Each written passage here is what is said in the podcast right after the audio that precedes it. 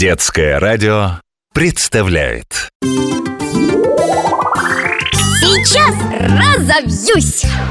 Я заметил, что когда я долго стою, то устаю больше, чем даже когда бегаю.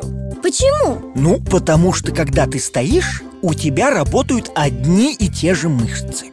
Они ну, не могут отдохнуть. Они же все время находятся у тебя в напряжении Ты же стоишь, ты же их не меняешь, их местоположение А когда ты ходишь или бегаешь, то нагрузка распределяется на множество разных мышц э, более равномерно Поэтому гораздо легче ходить, мы это все знаем, чем тот же период времени, например, стоять без движения. Но вообще-то лучше в одном и том же положении долго не находиться. Вот это ты запомни. Правильнее всего движение чередовать. Ну, например, побегал, отдохнул, посидел, походил, ну и так далее.